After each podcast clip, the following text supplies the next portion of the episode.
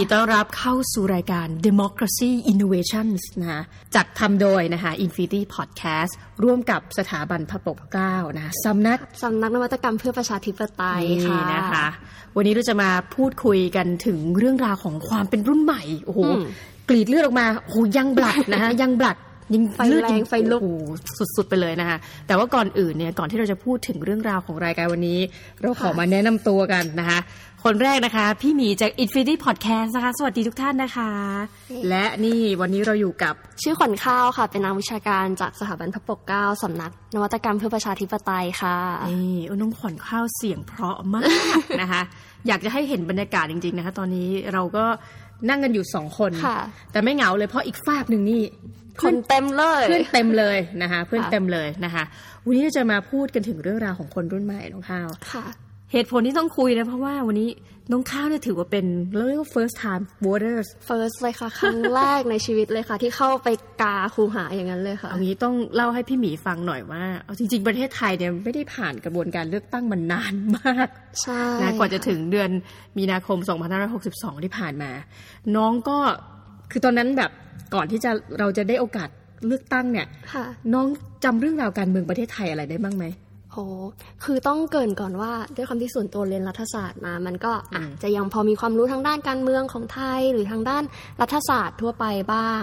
แต่ถ้าพูดถึงเพื่อนในระดับรุ่นราวคราวเดียวกันที่เขาไม่ได้เข้ามาศึกษาในทางด้านรัฐศาสตร์เนี่ยเรียกว่าไม่ค่อยมีเขาเรียกไอเดียหรือว่ามันเกิดอะไรขึ้นมันเป็นเรื่องไกลตัวสำหรับเด็กรุ่นใหม่ในสมัยนั้นมากค่ะเอางี้ดีกว่า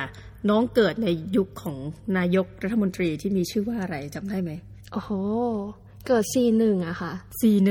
นะน่าจะเป็นราวๆอารมณ์ประมาณ คุณชวนหลีกภัยอะไรประมาณนี้ไหมประมาณนั้นค่ะ ก็ถือว่าผ่านนายกมาไม่กี่รายเท่านั้นเองใช่ค่ะแล้วก็ผ่านมาในช่วงของคุณทักษิณอ๋อจะมีช่วงทีหน่อยสมชายวงศ์สวัสดิ์สมัครสุนทรเวชนะคะและหลายๆท่านในช่วงนั้นแต่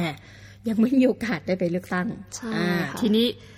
รอบล่าสุดที่ผ่านมาหลังจากที่ไม่มีมานานนะจริงๆน้องควรจะได้ไปเลือกตั้งแต่อายุ18เนาะใช่ค่ะใช่แล้วมาเลือกตั้งครั้งแรกในชีวิตตอนอายุเท่าไหร่คะ20เนี่ยแหละค่ะ20 21ตอนอายุ20 21เรานี้เราวันนี้จะไม่บอกหรอกว่าข้าวเนี่ยเลือกพรรคอะไรแต่ว่าวัน ไปเลือกตั้งเล่าบรรยากาศให้พี่ฟังบ้านน้องอยู่เขตอะไรแล้วมันบรรยากาศคนแบบคึกคักมั้ยวันนั้นโอ้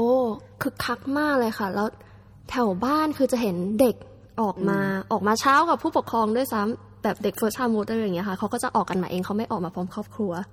ระหว่างที่แบบต่อแถวรออะไรอย่างเงี้ยค่ะเป็นบรรยากาศที่ค่อนข้างคึกคักและอาจจะอย่างที่พี่บอกคือการเลือกตั้งไม่ได้มีมานานเท่าไหร่คนก็เลยดูตื่นตาตื่นใจที่จะออกไป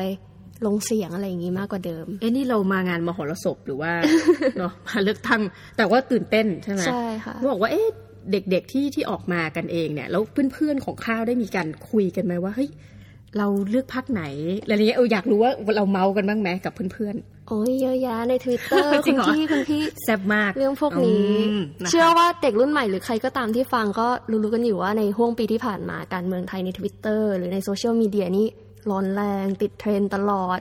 ผู้คนให้ความสนใจกันมากพูดคุยกันมากกว่าเดิมประมาณนี้ค่ะแสดงว่าน้องก็เป็นเขาเรียกว่าอะไรนะ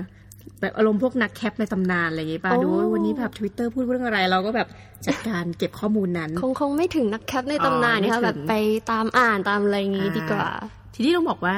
สิ่งที่น่าสนใจวันนี้คือที่เราพูดถึงเรื่องคนรุ่นใหม่เพราะว่า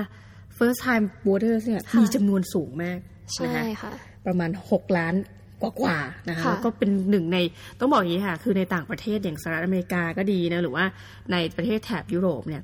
ปัญหาหนึ่งเลยที่คนมักจะบ่นว่าประเทศนี้เป็นพวกประชาธิปไตยแบบเข้มแข็งคือจะหมูหมากาไก่ทุก4ปีมีเลือกตั้งอะไรอย่างเงี้ยนะคะเลือกประธานาธิบดีทุก4ปีแต่ว่าเขาบอกแก๊งนึงที่ไม่ค่อยแอคทีฟเลยในการไปเลือกตั้งสำหรับกรณีต่างประเทศนะก็คือกลุ่มประมาณนี้แหละเยาวชนเราเรื่องนี้ตรงนี้เยาวชนเนี่ย บางที่ให้ถึงอายุ40ปีนะคะท่านผู้ฟังต้องเรียกไปก่อนกลุ่มเยาวชนเนี่ยไม่ค่อยแอคทีฟคือกลายว่าคนที่อายุมากขึ้นไป40ปีขึ้นไปเนี่ยแอคทีฟใช่แต่ว่าถ้าฟังจากข้าวเนี่ยก็ไม่จริงสิถ้าอย่างนั้นอะคิดว่ามันน่าจะเป็นการกลับกันอย่างในประเทศต่างประเทศอย่างนี้โดยความที่เขามีเปิดโอกาสให้คนเข้ามามีส่วนในทางการเมืองมากกว่าในประเทศไทยถ้าเรามองเซตติ้งในด้านนี้คนเขาก็เลยได้โอกาสมากกว่าในขณะที่เมืองไทยเด็กรุ่นใหม่รู้สึกว่าตัวเองถูก suppress ในทางด้าน politics ไม่สามารถออกมาพูดได้พอพูดไปแล้วผู้ใหญ่ก็จะโอ้เป็นแค่เด็กจะมารู้อะไร ทำตามไปเดี๋ยวผู้ใหญ่เขารู้ดีที่สุดอาบน้ำร้อนมาก่อนอย่างนี้เพราะงั้นเวลาเด็กได้โอกาสที่จะเข้ามาเนี่ยก็เลยมีการตื่นตัวมากยิ่งขึ้นดูเป็นเรื่องใหม่ดูเป็นเรื่องที่แบบเขารู้สึกว่ามันใกล้ตัวเขาแล้วเขาสามารถมีการตัดสินใจร่วมกันได้บ้างนะคะแล้วก็กลายเป็นว่าจริงๆแล้วกลายเป็นพลังเหมือนกับคลื่นที่หลายคนตอนแรกเดาไม่ออกว่าจะเลือกพรรคการเมืองอะไรแต่ว่าโอเคสุดท้ายเนี่ยเอางี้ดีกว่าพี่หมีเนี่ยอยู่ในสถาบันการศึกษาพี่หมีฟันธงเลยเด็กๆทุกแบบประมาณเกิน 80% ไปเลือกพรรคอนาคตใหม่ใช่ค่ะใช่ มีการใช้ค่ะแสดงว่าก็เห็นด้วยกับงานนี้พี่หมีก็จะต้องถามก่อนว่าเออเอาจริงๆแล้วเนี่ยในสายตาของน้องข้าวเพราะพี่หมีคือเลยดอกไว้นั้นมาเยอะแหละนะคะทำไมพรรคอนาคตใหม่ในมุมมองของเรานะถึงเป็นที่ป๊อปปูล่ามากในบรรดาหมู่วัยรุ่นและโดยเฉพาะ first time voters เนี่ยคือปัจจัยมันก็มีปัจจัยหลายอย่างซึ่งแต่ละคนก็ได้วิเคราะห์ไปแต่ถ้านี้เอาเป็น personal opinion เลยจริงๆโตขึ้นมาเห็นความขัดแย้งระหว่าง2ฝ่ายที่มันเห็นได้ชัดอย่างเงี้ยค่ะเรารู้สึกว่าแต่ละครั้งแต่ละปีที่ผ่านไปมันไม่ได้ออกจากวงเวียนนี้เลยมันก็ยังกลับไปที่ตัวผู้เล่นแค่2พรรค2พวกนี้อยู่ดีพออนาคตใหม่ขึ้นมาเรารู้สึกว่าเขาอาจจะไม่ใช่ทางเลือกที่ดีที่สุดหรือตัวเลือกที่แบบเนี่ยแหละเปลี่ยนแปลงระบอบเปลี่ยนแปลงประเทศให้ดีขึ้นได้แน่แต่คือคิดว่าอาจจะพาเราออกจากวังวนเก่าๆอย่างน้อยเราแบบสามารถ give a chance เพื่อที่ดูว่าเราจะสามารถเดินออกจากตรงนี้ได้ไหมก็คือคิดประมาณอย่างนั้นนะคะอยากจะเปลี่ยนอะไรใหม่ๆใช่แบบไม่กลับไปในวังวนทะเลาะกันแบบเดิมอีกแล้วคือถึงแม้ว่ามันจะดีหรือไม่ดีแต่อย่างน้อยขอให้เราได้ลองก้าวออกจากวังวนพวกนี้ดูบ้างก็เลยลองก็เลยคิดว่าพอกระบวนการหรือความคิดแบบเนี้ยทำให้คนเนี่ยหันมาเลือกที่หลายคนที่เลือกพรรคอนาคตใหม่อาจจะไม่ใช่แค่ first time voter อย่างเดียวคนเก่าที่เขารู้สึกเบื่อกับความจำเจทางการเมืองที่คิดเช่นเดียวกันก็เลือกพรรคอนาคตใหม่ที่เขามองว่าอาจจะเป็นตัวเลือกเป็น chance ในการ move on หรือเปลี่ยนแปลงอย่างเงี้ยนะคะอันนี้ต้องถามว่าเราเคยมีประสบการณ์นี้ไหมแบบว่าคนที่เป็นกลุ่มfirst time เนี่ยทั้งหลายเนี่ยเขาก็จะเลือกพรรคนึงแล้วอาจจะแบบเหมือนกับชอบอะแล้วก็ต้องการเมืองเวลาคนมันอินมันต้องคุยใช่ไหมทีนี้อยากรู้ว่ามันมีแบบว่า clash กันไหมระหว่างว่าพ่อแม่หรือว่าคนยุคอื่นๆที่แบบโอ้ยไม่เอาอยากจะแบบไปเลือกพรรคอื่นแล้วคือมีการทะเลาะกันไหมเหมือนอารมณ์การเมืองไทยสมัยก่อนๆนะถ้าแบบส่วนตัวในแวดวงอาจจะไม่เคยเจอแต่ที่ไปอ่านตามอ่านมาใน Twitter ค่ะก็นี่เป็นเซียน Twitter เป็นแหล่งข้อมูลชั้นยอดก็จะได้เห็นหลายๆคนออกมาบอกว่าเอ้ยเนี่ยทะเลาะกับพ่อแม่แล้วแค่พูดคำว่าอนาคตใหม่ธนาธรก็โดนไล่ออกจากบ้านโดน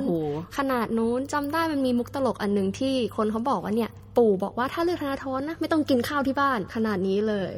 โอ้โห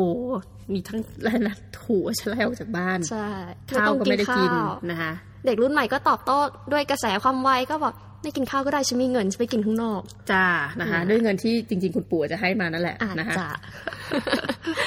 โอเคค่ะสำหรับวันนี้นะก็เราก็นั่งคุยกันถึงเรื่องราวของคนรุ่นใหม่แล้วก็พรรคอนาคตใหม่ทำไมถึงเลือกแล้วก็จริงๆแล้วทางคือมองแล้วก็เป็นโลกบวกมากเลยนะว่าเอาจริงๆในประเทศไทยเนี่ยคือกระแสกลับกันหมายความว่าในต่างประเทศคนที่ less active ทางการเมืองก็ไปเลือกตั้งน้อยอะไรเงี้ยอาจจะเป็นกลุ่ม first time เนาะแต่กลายเป็นว่า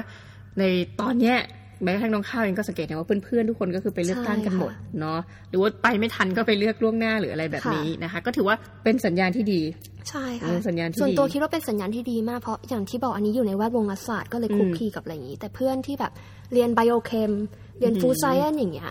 ซึ่งแต่ก่อนไม่เคยคุยกับเราไม่เคยแชร์หรือไม่เคยอ่านข่าวไม่เคยอ่านข่าวเลยแม้แต่น้อยแต่พอมันมีกระแสการเลือกตั้งการตื่นตัวเงี้ยเรากลับเห็นเขาเอ้ย